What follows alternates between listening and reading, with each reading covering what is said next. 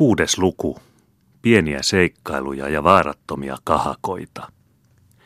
Entiset toverini eivät vielä olleet palanneet omilta retkiltään, ja minä lähdin jälleen yksinäni liikkeelle. Taivassalon papista olin kuullut samaa kuin pastori Pauliinistakin, ja että hänkin olisi minua ankarasti uhkaillut. Päätin sen vuoksi asettaa hänet samantapaisen kokeen alaiseksi. Kirjoitin siis ensinnäkin omassa nimessäni kirjeen, jossa varoitin herra Strandmania uskottomuudesta omaa kuningastaan kohtaan, joka äskettäin oli Jumalan avulla palannut takaisin valtakuntaansa. Kirjeen lopussa mainitsin, että lähetän oman renkini sitä tuomaan hänelle, ja jollei hän nyt uhkaustensa mukaan vangitse renkiäni, niin pyysin sen mukana saada muutaman rivin vastaukseksi kirjeeseeni. Kun oli vienyt kirjeen pappilaan ja pastori silmäillyt sen läpi, kysyi hän – missä sinun isäntäsi on?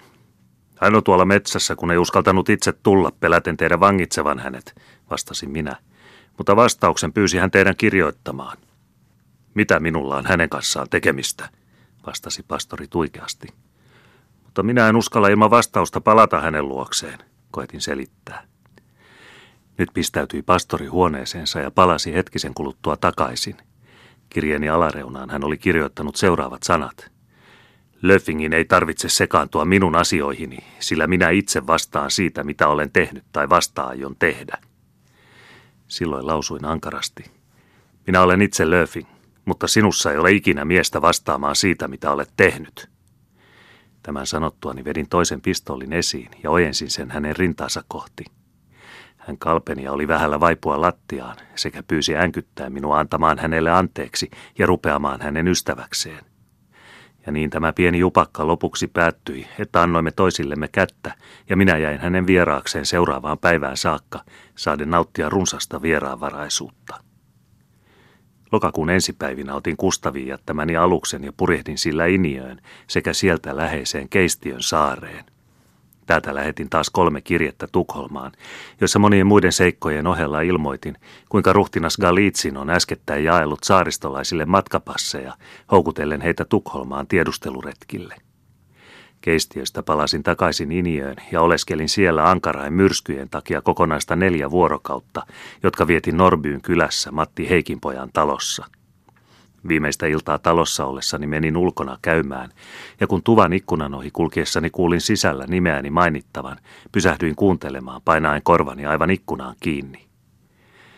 Saapa nähdä, uskaltaako Löfing täältä mennä Huutsjärin koivusaarelle, kun ne ovat niin kovin uhanneet hirttää hänet heti, kun hän sinne tulee, sanoi isäntä.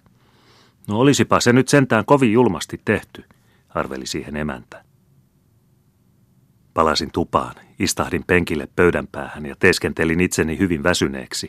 Haukottelin pitkään, painoin pääni käsivarrelle sekä aloin pian kuorsata. Tovin sitä tehtyäni olin havahtuvinani hereille, haukottelin jälleen, sekä aloin kertoa nähneeni sellaista unta, että näiden seutujen talonpojat vaanivat minua vangitakseen ja hirttääkseen – Isäntä ja emäntä vilkaisivat hämmästyneinä toisiinsa, mutta minä tiedustelin viattomana, eivätkö hekin olleet sellaisia uhkauksia kuulleet. He myönsivät sen, jolloin minä vakuutin. Niin niin, näen aina edeltäpäin unissani, mikä vaara minua kulloinkin uhkaa. Muutaman ajan kuluttua huomasinkin sitten tarkoitukseni toteutuneen, sillä tieto tästä ihmeellisestä kyvystäni oli levinnyt ympäri saariston – Lokakuun kymmenennen päivän iltana saavuin Ankaran lounaismyrskyn vallitessa Livoluotoon ja yövyin Povallan taloon Tersalan kylässä. Heräsin aamulla makeasta unestani uunin päällä siihen, että tupaan tuli kolme venäläistä, jotka röyhkeästi vaativat isännältä viinaa. Sitä saatua väittivät he itsellään olevan ruhtinas Galitsinin määräyksen ottaa talonpojilta viinapannut pois. Isäntä antoi heille nyt rahaa, mutta he vaativat vielä muutakin muka viinapannun lunnaiksi. Hetken vielä riideltyään saivat he vielä kirveen ja villasukat, minkä jälkeen he lähtivät ulos. Minä olin tällä välin kiireesti pukeutunut ja tulin nyt uunilta alas. Nähtyäni ikkunasta, että samat miehet olivat uudelleen sisälle tulossa, paneuduin nopeasti penkille pitkäkseni ja sieppasin tyhjän viinalekkerin pääni alle. Venäläiset tulivat sisään ja yksi heistä läheni heti minua ja sieppasi röyhkeästi lekkerin pääni alta. Nousin laiskasti istumaan, haukottelin ja sanoin, Kyllä siitä ryypätä saa. Pudisteltua lekkeriä ja huomattua sen tyhjäksi, löi sotamies sen lattiaan ja alkoi kovasti kiroilla. Sitten vetäisi hän sapelinsa ja löi sen pöytään, että rämähti. Nousin nyt seisomaan ja ilmoitin olevani pastori Strandmanin renki sekä kokoavani hänen saarillisen majesteettinsa armeijalle tulevia veroja, uhaten sitoa heidät käytöksensä takia köysiin ja viedä ruhtinas Galitsinin luo.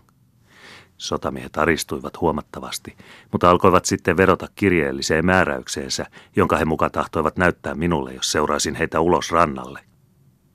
Minä lähdinkin pian heidän jäljestään ja taitoin piha-aidasta aseekseni tukevan seipään.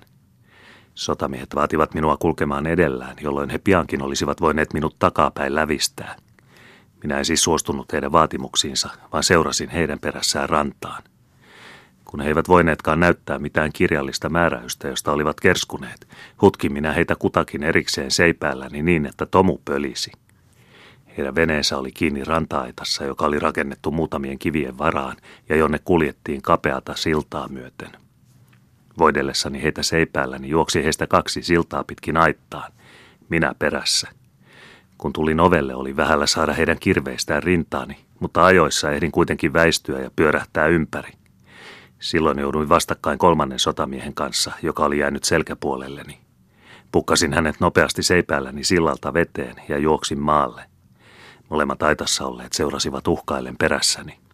Mutta nyt annoinkin minä heille oikean suomalaisen voitelun, jonka he varmasti muistavat vielä Moskovaan palattuankin.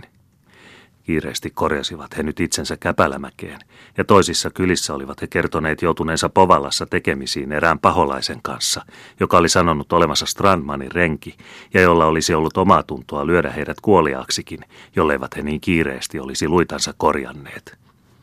Se oli kokonainen pikku perkele ja varmastikin se on entinen sotilas, olivat he lopettaneet juttunsa. Mutta minä jäin Povalaa vielä toiseksikin yöksi, ja seuraavana päivänä tuli naapureista väkeä kiittämään minua siitä, että olin vapauttanut heidät ryöstäjistä. Näinä päivinä sain tietooni, että venäläiset olivat vetäneet 83 kaleeria ylös Aurajokeen talviteloilleen sekä korjattaviksi. Sotaväkeä alettiin myös majoittaa talvileiriin. Uuteen kaupunkiin, Naantaliin, Hämeenlinnaan ja Helsinkiin oli määrätty yksi rykmentti kuhunkin sekä Turkuun kolme rykmenttiä. Lokakuun lopussa ja marraskuun alussa retkeilin taas Mannermaalla Turun seutuvilla. Olin nytkin useat kerrat valeppukuisena venäläisten keskellä, mutta tarkemmin en näistä kaikista pikkuseikkailuista huolit tässä kertoa. Marraskuun kymmenennen päivän tienoissa tulin taas Lahdenrantaan Riikan luokse – kun aikomukseni oli itse mennä jälleen Tukholmaan voidakseni suullisesti tarkemmin esittää viime aikojen tapaukset Suomessa, päätin ottaa Riikan mukaani ja hankkia hänelle asunnon Tukholmasta. Itse tulisin siellä mahdollisesti taas viipymään hiukan pitempään, eikä minun siis tarvitsisi elää alituisessa huolessa ja tuskassa morsiamenin kohtalosta. Riika suostui luonnollisesti ilomielin ehdotukseeni, ja vaikka meidän olikin hiukan säälitorpan vanhuksia, täytyi eron kuitenkin tapahtua. Mukanamme lähti kaksi Viipurin puolelta kotoisin olevaa poikaa, toinen kolmen, toinen neljäntoista vuotias. Sodan alussa olivat he kumpikin menettäneet omaisensa ja harhailleet sitten mitä kirjavimpia kohtaloita ja suurimpia kärsimyksiä kokien ympäri maata. Nyt he olivat kulkeutuneet tänne Vehmaan Lahdenrantaan ja pyysivät päästä meidän mukanamme Tukholmaan, johon minä suostuinkin. 14. päivänä marraskuuta lähdimme nelisin tasaisella tuulella purjehtimaan ja pääsimme onnellisesti Ekkeröön pohjoispuolelle, jossa meidät yhtäkkiä yllätti tavattoman ankara luodenmyrsky. Olimme silloin kolmen penikulman päässä edellä mainitun saaren rannasta. Minä istuin peräsimessä ja Riika oli minun vierelläni, pojattaa sen maston juurella. Myrskynpuuska tuli niin yllättäen, että purjeita ei ehditty vetää alas, eikä siihen oikeastaan muut olisi kyenneetkään kuin minä, ja minun taas sen täytyy pysyä peräsimessä. Kaksi kertaa löi voimakas aalto ylitsemme, ja luulin jo perikatomme tulleen, ja heitin sieluni Jumalan huomaan. Melkein tajutonna nojautui minun läpikastunut riika, jonka ympäri oli lujasti kietonut vasemman käteni. Pojat olivat tarautuneet maston juureen mutta pahin myrskynpuuska meni yhtä pian ohi kuin oli tullutkin. Suurella vaivalla onnistuimme sitten iltahämärässä laskemaan maihin, jossa saimme kuivatuksi läpimärät vaatteemme sekä ostetuksi hiukan ruokaa, sillä meri oli pyyhkäissyt mukaansa meidän eväsvaramme. Seuraavana päivänä ilma oli jo siksi tasaantunut, että kykenimme jatkamaan matkaa päästen onnellisesti saman päivän iltana Fursundiin, jolloin meri tyyntyi kokonaan. Marraskuun 16. päivänä tulimme Tukholmaan, jossa heti riensin Kreivi Tooben puheelle, esittäen hänelle tarkan kertomuksen viimeaikaisista vaiheistani sekä jättäen päivämuistiinpanoni hänen nähtäväkseen. Kaikkien kestämieni vaivojen ja vaarojen palkkioksi sain ainoastaan 12 riikintaaleria. Niin köyhä oli tähän aikaan valtion kassa. Riikan sain sijoitetuksi erään köyhyydessä elävän suomalaisen pappisperheen luo. Itse jäi myös Tukholmaan yli joulun.